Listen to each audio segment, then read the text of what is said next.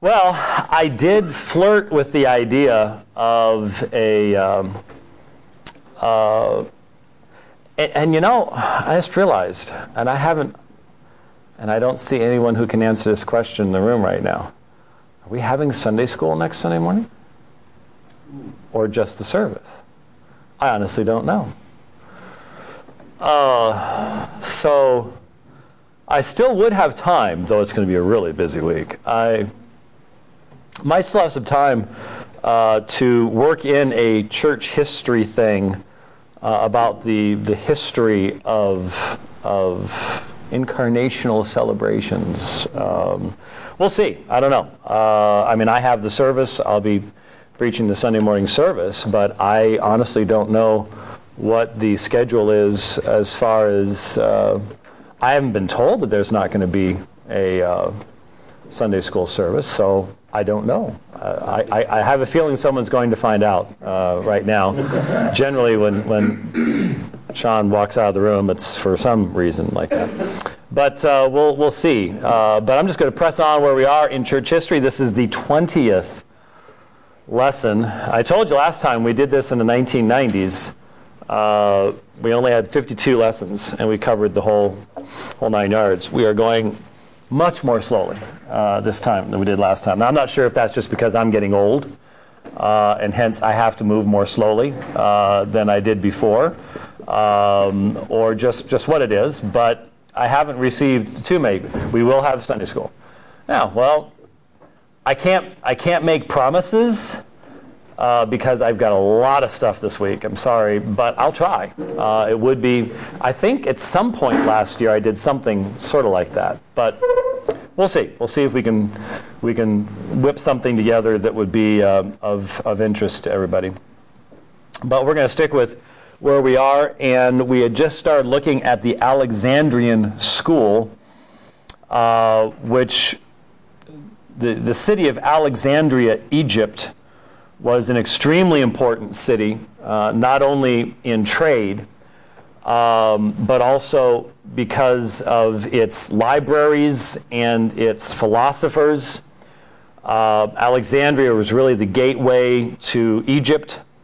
Um, you remember the stories of Cleopatra, and so there was there was uh, military relevance.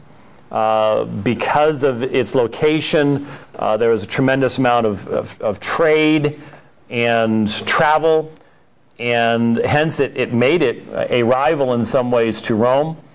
Uh, but what it also meant is it was, it was a cosmopolitan city, a city of the world.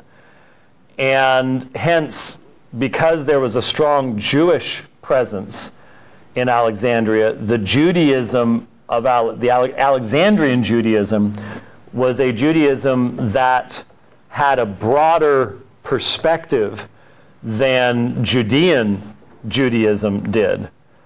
Um, you had far less contact with the rest of the world going through Jerusalem than you did Alexandria. And so you had much more of a philosophical bent to the Judaism in, in Alexandria, and especially the most famous Jewish philosopher or teacher of Alexandria would be Philo, uh, con- contemporary with the Apostle Paul, basically. And so um, eventually, Alexandria's libraries would be the largest in the world. Uh, sadly, they were uh, damaged and destroyed a number of different times by through battles and war and things like that. But, but one of the major times was actually the instigation of Christians uh, later on in history because of the, the pagan material in those libraries and so on and so forth. But also, uh, another thing to keep in mind about Alexandria is, be, is a lot of the papyri that we have, uh, not only of the New Testament, comes from Egypt uh, and areas around Alexandria, but the secular papyri that have shed so much light not only on the language. You know, there was a time not very long ago when people thought that the Greek of the New Testament was a Holy Spirit Greek. It was a special Greek designed by the Holy Spirit just to write the New Testament because we had so little, little evidence of it existing in antiquity. Well, now we have lots of evidence of it existing in antiquity, and now we know it was Koine Greek, Koine meaning common. It was the common Greek of the day, uh, which makes perfect sense. If you want the gospel to go out to all the world, you're not going to put it in some language that no one's ever heard of before. Uh, it's going to be in the language that people are going to be able to understand. And so, um, a lot of that secular stuff, which often is just uh, bills of sale, um, correspondence from soldiers going back home, and stuff like that. You would think that wouldn't be overly relevant, but it is. It's extremely relevant. It's relevant not only for providing dates and background information, uh, but it's also relevant in uh, identifying handwriting styles at different times and periods of time and, and stuff like that. So that a lot of that material from Alexandria has been extremely important in providing background light and, and information that has uh, uh, ended up improving, for example, the lexicons that we have uh, that define the meanings of words as, as they were being used at that time in, in history. So, Alexandria is important, and so when a school of Christianity becomes established in Alexandria, um, obviously that's going to have great impact around the world because just as a church in Rome has influence around the world because of all the correspondence and people traveling through and so on and so forth, same thing in Alexandria, and they're going to take on the character of the inte- intellectual life of that particular city, which in the case of Alexandria means that, pretty much as we would expect, when we look at the Alexandrian school, it tends to be very heavy on philosophy, uh, speculative theology, um, in some instances, textual critical studies, uh, as we see in Origen, uh, a study of um, manuscripts and differences in manuscripts and things like that. Um, in many ways, there are negative things to be said concerning the Alexandrian school, but in other ways, uh, positive things. It's, it's got to be taken both the good and the bad. So let's, uh, let's consider it. Um, What's our time period? Well, I was about to say the first superintendent or leader of this school uh, is a fellow by the name of Pantaenus. Huh. Let's see. I don't remember which one is the one that actually works.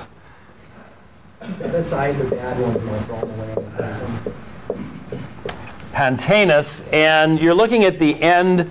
Uh, well, uh, he runs it until 190. So, so there you're, you're getting your idea of, of the time frame uh, there. Pantaenus is the first superintendent that had no building, no faculty. Uh, he was a converted Stoic philosopher. Uh, and he eventually left around 190 uh, to work as a missionary in India. So he left uh, Egypt and went off to work as a missionary in India and was succeeded by a big name uh, in uh, history, Clement of Alexandria. So he takes over in 190. And I won't spend too much time on Clement. I'll, I'll be honest. Um, the two big names are Clement and Origen, and we, we make note of them. We recognize some of the important contributions, but my gut feeling, in essence, is that in general, um, you have more negative than positive uh, coming from these particular sources. Um, Clement was born around 150 of Greek stock. He was probably educated in Athens, and he led the school for 12 years until 202 AD. Um, at that time, it seems that the persecution under Septimius Severus uh, forced him to flee. Uh, we find him in 211 in Antioch, and he died somewhere around 220. So there you, you have the time frames for Clement of Alexandria. Uh, Clement viewed his, his primary work is called the Stromata. I've read sections of it, and as people like to say on Facebook these days, when someone links you to something and and says you, you got to watch this, and it's uh, two minutes and 20 seconds long, and you, you get done, and your response to them on Facebook is that's two minutes and 20 seconds of my life I'm never getting back. is how you basically say, why did you force me to watch that? Uh, because that was utterly irrelevant. Well, um, the, the time I spent in the Stromata uh, probably is not irrelevant if you teach church history, I suppose, but um, as far as edification was concerned, eh, not so much. Um, he viewed Christianity as the highest of philosophies, the highest of philosophies. Um, he believed that all truth was God's truth and hence one should embrace truth wherever one found it. Well, I suppose if something is true, it's true because God made it true. And human philosophy, as far as it is true, uh, finds its origin in God. I suppose on that level, you, you, can, you can go there. Um, but there are hierarchies of truths, there's relationships of truths, there's presuppositions upon which everything's built, and foundations and things like that. And the problem is with, with Clement's perspective, uh, his theology is a strange mixture of Christianity, Stoicism, and Platonism. And where the one ends and the other begins is somewhat difficult to understand. Now, it's fully understandable if you're a, if, you know, um, if uh, Pantaenus was a converted Stoic philosopher and uh, Clemens uh, educated in Athens, um, it, it's, it's fully understandable why uh, there are questions that need to be answered as the gospel encounters the culture of the world. That, that's fully understandable. The question has, and, and what we're going to see, um, you know, we, we did we we haven't looked at Tertullian. Yeah, we did look at Tertullian. Remember what Tertullian's famous statement? What, what is what does Jerusalem have to do with Athens? Um, and everybody at one point or another has to make a decision as to where the proper dividing line is going to be in regards to utilization of philosophical categories, language. You know, the great danger has always been to avoid uh, the, the scandal of 1 Corinthians chapter 1, which says that the gospel is foolishness to the world. That to those who are seeking wisdom, very clearly he's referring to philosophers, lovers of wisdom, to those who are seeking wisdom, the message of a crucified Messiah is always going to be moria, foolishness. And there's always a, a, a, tendency on the part of the church to be wanting to be accepted in Athens, to have the approbation of, of the academy. But on the other hand, so, so we, we see people who go way too far and who use as the matrix of everything they read in Scripture a foreign philosophy that was not a part of the apostles' thinking. And the result is a, as we'll see with Origen, a mess. But then the other tendency, on the other hand, is always, you know, balance. There's two sides, you know.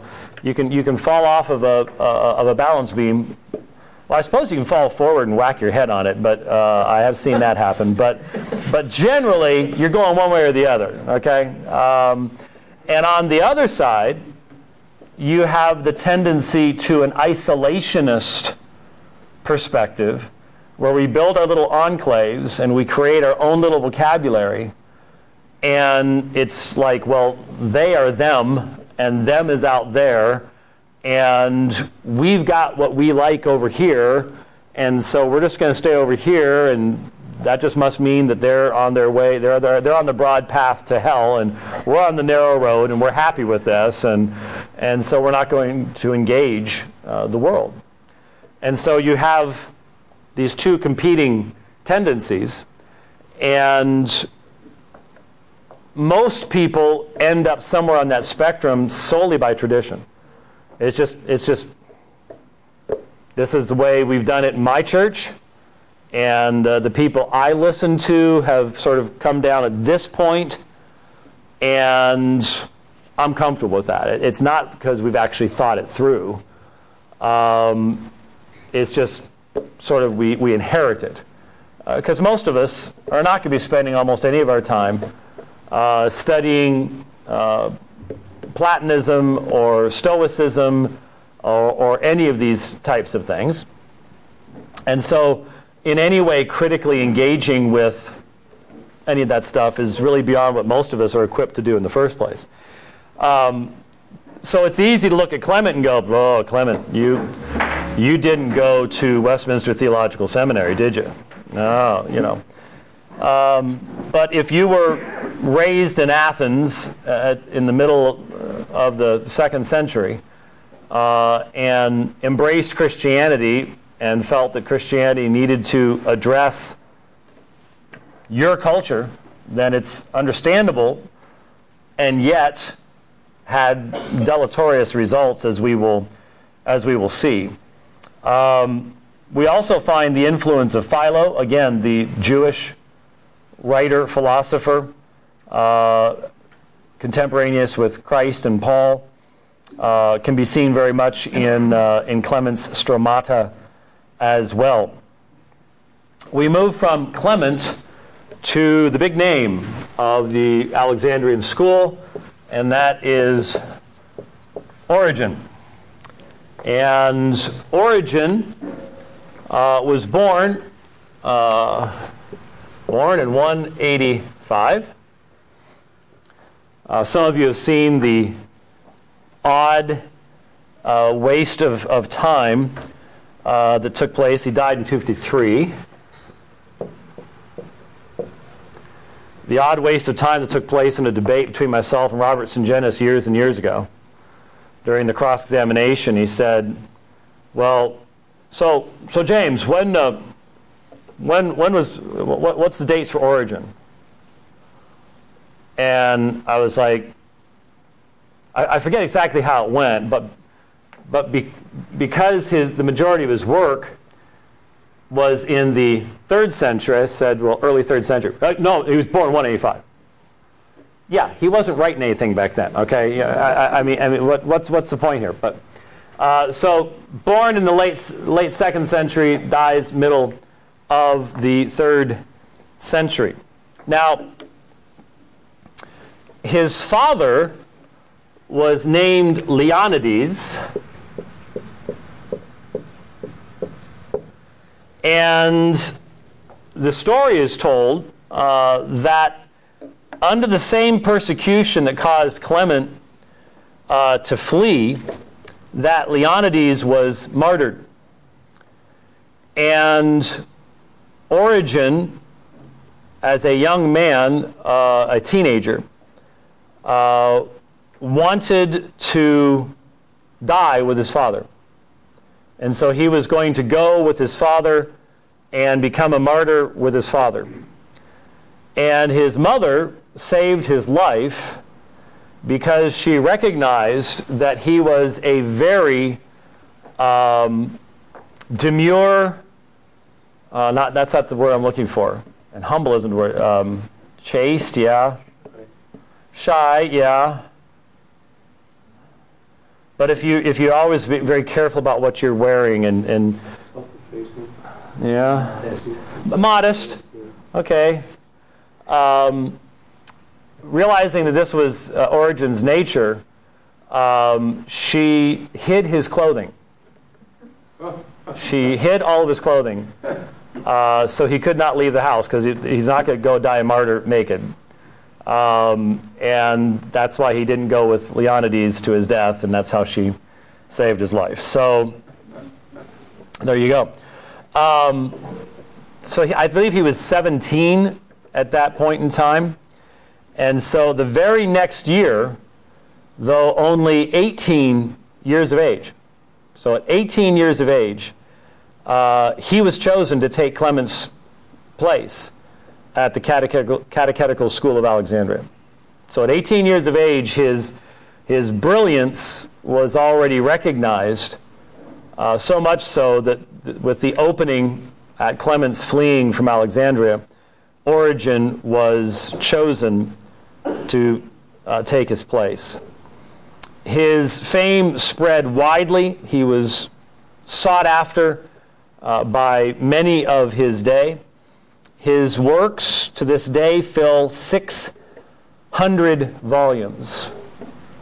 Uh, basically, for most of his life, he had a scribe with him day and night who would write down everything. Now, I suppose if we all had a scribe with us day and night, we could fill 600 volumes too, but I'm not sure it would be really worth 600 volumes. Um, uh, or the paper, or the scribe's life, or the pen, or the ink, or whatever else. Uh, and I'll be perfectly honest with you, not everything in Origen's works is worth the pen and the paper and the ink as well, but um, it is astounding to consider the, the breadth of the topics that the man did address. You may disagree with his conclusions, um, but uh, you know it, it's funny. There, there, there is an unfortunate tendency amongst us conservatives to, you know, I, I see I see this happen. For example, most of you know that I fairly regularly criticize the theology and apologetic methodology of probably the most famous Christian apologist today, William Lane Craig. And I do so because Dr. Craig um, is not only a evidentialist, and so on a on an apologetic level, I have real issues with the with the foundational approaches he takes, but he's also a Molinist, which is a uh, philosophical theory that was created by a Jesuit after the Reformation to get around the preaching of the sovereignty of God, is what it was. The Jesuits have already abandoned it, but uh, it, it's still alive only because uh, of people like William Lane Craig. Well, I believe William Lane Craig's a Christian, and I attempt to be respectful even though we have serious, serious disagreements. You've never ever heard me say that William Lane Craig is stupid or an idiot or dumb, or you've never, you've never heard me say any of that because I'm not going to say that. He's a, he's a brilliant guy. Sometimes we have a problem recognizing that people can be absolutely brilliant, far more brilliant than we are, and still wrong. And I think that's part of the way the world thinks because the world thinks the number of letters you have after your name uh, determines what your actual intelligence and truth quotient is, and that's not the case. But we've bought into it. And so it, it really bugs me when I see people uh, I'll be in a chat channel or something, you know, somebody will make a comment on Facebook or something like that. Uh, and like, oh, I just can't believe how dumb that guy is. He's not dumb. Just because you disagree with him doesn't mean he's dumb. Uh, I mean, brilliant people say stupid things. Um, and for different reasons. You know, we all have blind spots, and sometimes the more brilliant you are, the more, the more light you shine upon the places where the light ain't hitting. Uh, you know, um, you, you, where, when, when can you see the deepest shadow, but only in the brightest light, right? So, anyway, that, does seem to be a problem that we have. Is we can look at some of or, like Origen, we have to go, oh, real issues of theology, pre-existence, universalism, all sorts of really weird stuff. Um, and so that must mean he was dumb. No, he wasn't. And that, that's, I, I think sometimes conservatives have almost a fear. Well, if I, if I admit that people who disagree with me can be smart, then maybe I'm not right. Uh, there's, there's a real problem with your understanding of truth and, and, and things like that, if, if, that's, if that's the case. So, anyways, uh, I think I've mentioned to you that of those 600 volumes, probably only 20 or 30 have been translated uh, into the English language. So, obviously, his major works have been. But there's just all sorts of stuff that, well, look, there, ain't, there isn't a whole lot of money in Origen books. You know, I mean, do you, do you see them on anybody's top 20 Christmas list? You know, right now, it's, it's just really not there.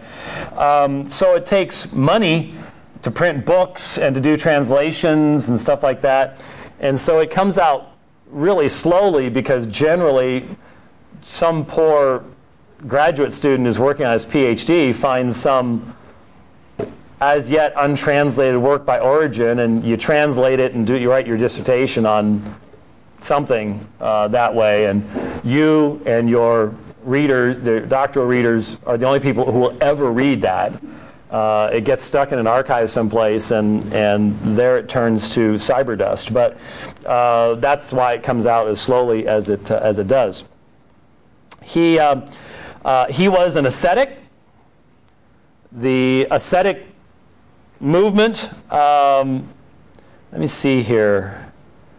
Uh, yeah, development of monasticism. This is coming up, so we will be talking about uh, the development of monasticism and the ascetic movement a little bit later on.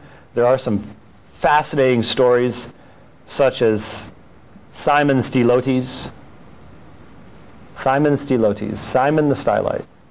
Do you know there were people who used to build pillars and live on them? And that was considered an act of spirituality. You'd have disciples who would bring you food, and, and you, they'd send up food and bring down waste, and, and uh, you, rain, rain, snow, desert heat, you just up there on that pillar, and that's yeah. anyway, so um, we'll we'll talk about Simon Stylites uh, later on, but uh, yeah, the Pillar Saints they were. Yeah. Uh, so he was uh, an ascetic wore a slave collar all of his life. He owned but one coat, no shoes. Uh, never drank wine, ate sparingly, slept on the floor, spent much of the night in prayer. So, uh, all of what would become the standards of uh, ascetic spirituality um, Origen is an early example of this. What's probably most famous about Origen as to his him personally is that as a youth he emasculated himself. Um, yeah, he took a knife and he emasculated himself. Now, he repented of that later in life. He later in life determined that that was a sinful act, that it was wrong.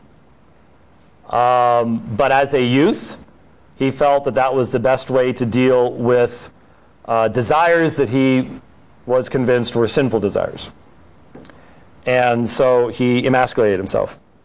Um, it's one of the reasons it's not Saint Origen. You've never heard, you've never heard anybody say Saint Origen. The Roman Catholic Church does not consider Origen a saint for many reasons. Teachings and behaviors both would uh, prohibit Origen from being considered um, along these, these lines. Um, the canons of the church prohibited anyone who had been emasculated from entering into sacred office. Despite this, he was ordained a presbyter by bishops outside of Alexandria. This and his growing fame all across the empire caused the Bishop of Alexandria, uh, Demetrius, to convene a council against Origen and to have him condemned and excommunicated. So Origen went to Caesarea, founded another school which soon rivaled the school in Alexandria. Toward the end of his life, he was invited to return to Alexandria after Demetrius' death, but he was caught up in the Decian persecution, another one of the uh, empire wide persecutions. Well, this is really the beginning of the truly empire wide persecution in the 250s. And though he was released, the torture he underwent uh, while in prison eventually resulted in his death. Now, he is vitally important in the discussion of a number of aspects of early church history. Uh, obviously, in places like Westminster and, and schools like that, you probably have um, elective courses solely on Origen, and you'd have plenty of material uh, to be able to do that. It wouldn't be difficult to do at all. Um, he does stand as a giant in many ways. Um, I've already mentioned this a number of times, but now we're getting to the individuals themselves. But there are two vitally important, well known early church fathers who knew both biblical languages, and only two. Now, there, there may have been minor individuals someplace else who had various levels, but actually had proficiency so as to be able to examine texts and, and engage the text in a meaningful fashion. There are only two Origen and Jerome. Origen and Jerome. Uh, you need to put that right together with Council of Nicaea in 325. So we're, we're talking final examination here, okay? So, and, and remember, um, the final examination enforcer, even though he's not here this morning, will be George Soto. So, um, if you, oh, no, I'm sorry, there you are. You're, you're, you're not in your normal spot, okay? So, the, the feng shui of the room is just, it's just so messed up here. But, um, but yeah, so George, what George will do um, is he's going to be my grader. And uh, you, you turn your paper in, you stand there and he's going to grade it. And then he says, "Hand, please," and you, you put you put your hand out. And if it's if it's too low, well, let's just just think about what George could do to a unprotected hand. Okay, you know, uh, it, it you know. I can't guarantee that all the digits will still be where they're supposed to be, things like that, you know. So this is a this is a pretty serious class, okay? Uh, very, very, very serious. So uh, the minimum levels of passing. Uh, one of the things need Council of Nicaea, 325.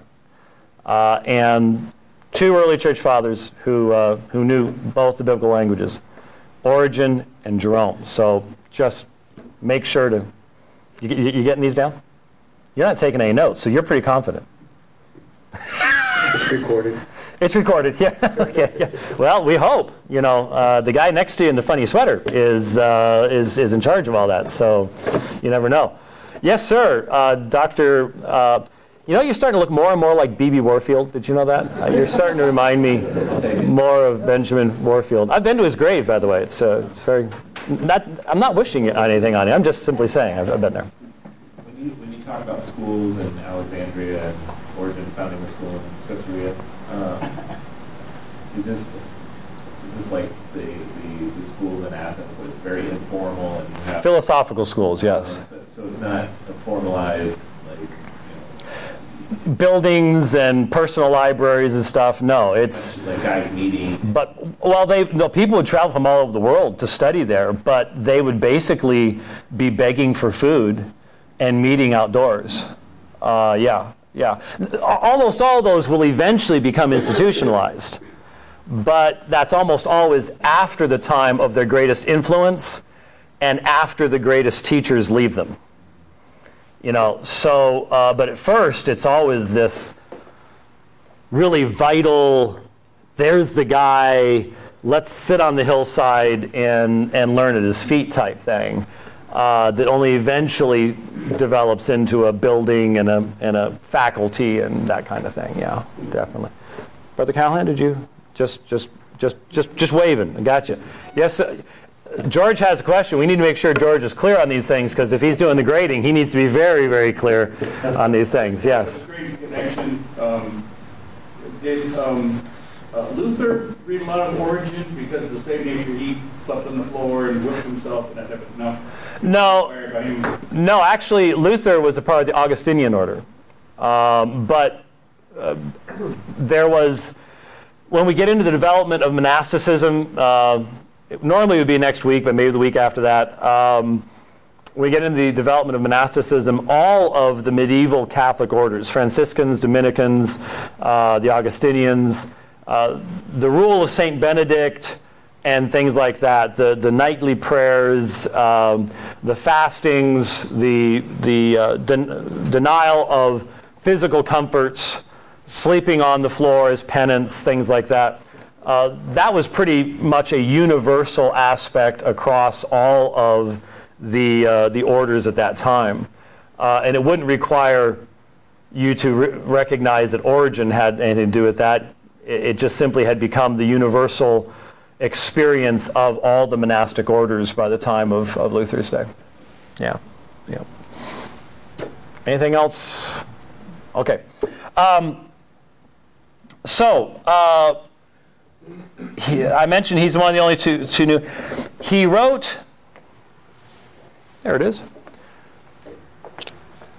something very important called the Hexapla. The Hexapla.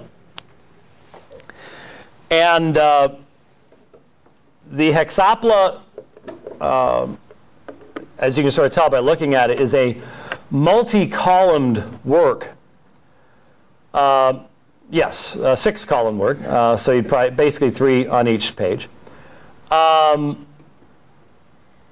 comparing different textual streams of information. So, in other words, Origen becomes very important for us when, uh, when you look at a modern Greek New Testament, such as especially the United Bible Society's fifth edition, um, which is, th- there are two primary printed texts as of the recording of this particular lecture.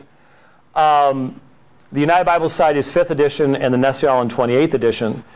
The U- UBS is normally the one that first year Greek students get, mainly because the font's bigger, easier to read, and it doesn't look as intimidating uh, as the as the Nestle Aland text does. The UBS is actually designed for Bible translators who are translating other languages, so it has a minimum number of textual variants in it that are. It, it limits it to the places where the variant would impact how you're translating into another language. But what it does is when it gives you the data as to who had what reading, it gives you a lot more information than Nestle Aland does. And one of the things it does is it goes through the early church fathers. And so over and over again, you'll see OR. That's Origen. And then you'll have something like OR3, and then in, in the superscript, so it looked like, it looked like this. Uh, OR 37 or something like that. And then the variant down here, where it's the other side, will be OR 47. So what are they telling you? Well, in three, in three out of the seven times that Origen references this text, he has it this way, and four times he has it that way. so they've even gone through what's available uh, and have broken it down. And so there are many places where, where Origen, in writing about textual issues, will say, I have seen manuscripts that say this or say that. Well, man, that's a, that's a gold mine around 220, 230 AD. That's a gold mine of information to go, you know, where had he, where had he seen this? Where had he seen that? Um, assuming that we can trust everything that Origen says. And when it comes to the textual issues, it's not like he had some kind of an axe to grind. Um, there, there, I've never seen anyone say, you know, Origen was fudging the numbers because of theology or something like that. It, it, as far as his textual work is concerned, he seems to have just been had one idea, and that is that we need to know what was originally written, and so we're dealing with the text on that level. So he is pretty important. Um, his asceticism, the fact that he was an ascetic, obviously had a huge influence on his the students. And so he'd have students that would study at the School of Alexandria, and then they go out, and what are they doing? They are spreading uh, the influence of asceticism and the, the idea that this is the spiritual standard. And that is a problem because it's not the spiritual standard from the New Testament perspective. Um, that's important. But the greatest area of Origen's impact seems to be in the area of exegesis, or in this case, eisegesis. I suppose I should make sure that everyone, you know, we use, we use these terms all the time. And I'm, I'm ass- assuming that everybody au- automatically knows. Uh, but it's always good just to make sure. Uh, and especially how to spell them, because some people go, "Hmm." And that's wrong. It's not isogesis, as in isolating something. It's eisegesis, reading into something. Um, exegesis is what we try to do consistently and regularly uh, in our teaching uh, through books of the Bible and things like that. Uh, exegesis is reading out of the text its meaning. So it is taking into consideration the author, his original audience, the context, the language, uh, the backgrounds, all these things, uh, who the original audience was, what he intended to communicate, what his language was, There's just all sorts of things that go into to doing uh, proper exegesis. But the point is that you want to understand what the original author intended to communicate over against eisegesis, where you're taking a meaning or a concept and you're reading it into. Eis means into, a reading into the text that would have been unfamiliar or unknown to the original author, the original audience. It does not reflect the language, context, culture, whatever else it might be. Sadly, uh, across our land today, from pulpits, you'll be getting a whole lot more of this than you will be getting of that. And part of the reason is if you don't believe that the original text is truly authoritative, then you're not going to be spending much effort to try to represent the intentions of that original text. If the idea is, I need to entertain these people, I need to excite these people, I need to get these people to do what I want them to do, this is your way to go. So if you come up with a sermon topic and then go hunting for a text, that's the perfect recipe for eisegesis. Um, and I can give you example after example after example after example of eisegesis.